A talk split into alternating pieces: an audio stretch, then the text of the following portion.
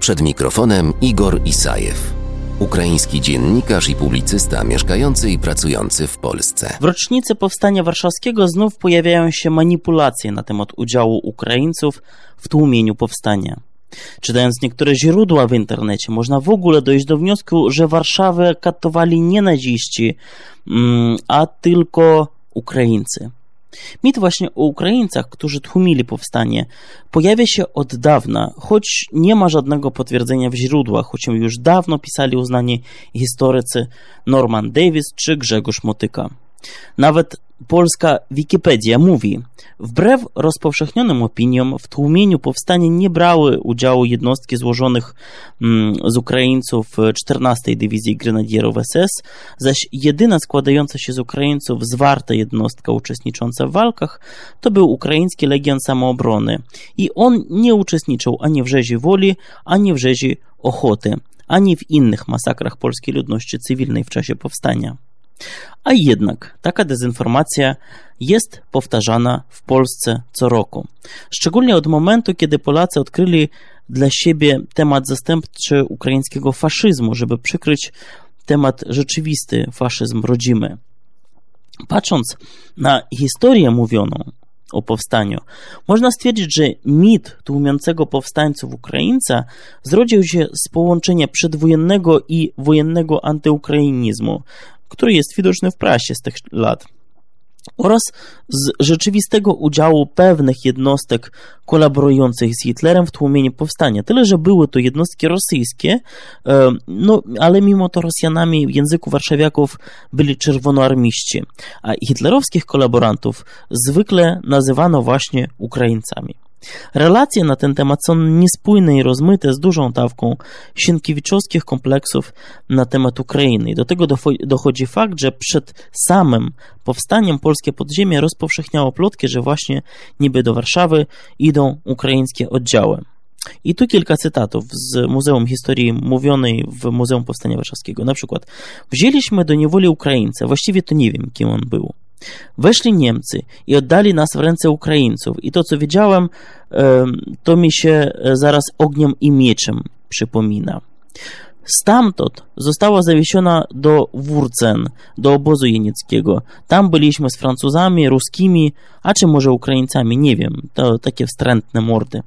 To były cytaty właśnie z Muzeum Historii Mówionej. W rzeczywistości jedyna ukraińska formacja, jak już też Wikipedia wspomniała, e, która walczyła w Warszawie w tym czasie, to był Ukraiński Legion Samoobrony Petra Diaczenki. Liczył on zaledwie kilkaset osób i walczył na Czerniakowie i to głównie przeciwko Sowietom, którzy dostali się na lewy brzeg Wisły, obok niemieckich jednostek. Ani historycy, ani świadkowie powstania nie wspominają o tym, by ukraiński legion popełnił jakąkolwiek zbrodnię na cywilach. Co ciekawe, Dzieczenko to ukraiński imigrant polityczny w Polsce, w czasie Polski międzywojennej był oficerem Wojska Polskiego, a we wrześniu 1939 walczył właśnie w Wojsku Polskim przeciwko Sowietom na Suwalszczyźnie. I w ogóle sytuacja warszawskich Ukraińców trzeba podkreślić, nie różniła się od losu ogółu mieszkańców Warszawy. Podobnie jak i Polaków, młodych Ukraińców wywożono na przymusowe roboty do Niemiec. Niektórzy wyjechali do województw wschodnich na teren dzisiejszej Ukrainy. Ukraińcy żyli generalnie w Warszawie w dużym strachu, obawiali się pogromu nawet. W takiej atmosferze zastał Ukraińców właśnie wybuch powstania warszawskiego i w czasie powstania, co ciekawe, wielu Ukraińców spotkał przykry los, bo już od pierwszych dni e, powstańcze służby bezpieczeństwa e, poczęły wyszukiwać i zamykać Ukraińców, jak jest we wspomnieniach. Ale z drugiej strony, pierwszego dnia powstania w walce z okupantami na placu Dąbrowskiego zginął obywatel RP pochodzenia ukraińskiego Orest Fedoronko, który był synem głównego kapelana Wojska Polskiego dla Prawosławnych Szymona Fedoronki, który z kolei Szymon Fedorenko był zamordowany w Katyniu w 40 roku. Brat Oresta Wieczesław także brał udział w powstaniu jako podchorąży Sławek. Walczył w, w zgrupowaniu Radosławia. I takich biogramów jest e, dużo. Polscy Ukraińcy wraz z Polakami też walczyli przeciwko bolszewizmowi, nazizmowi.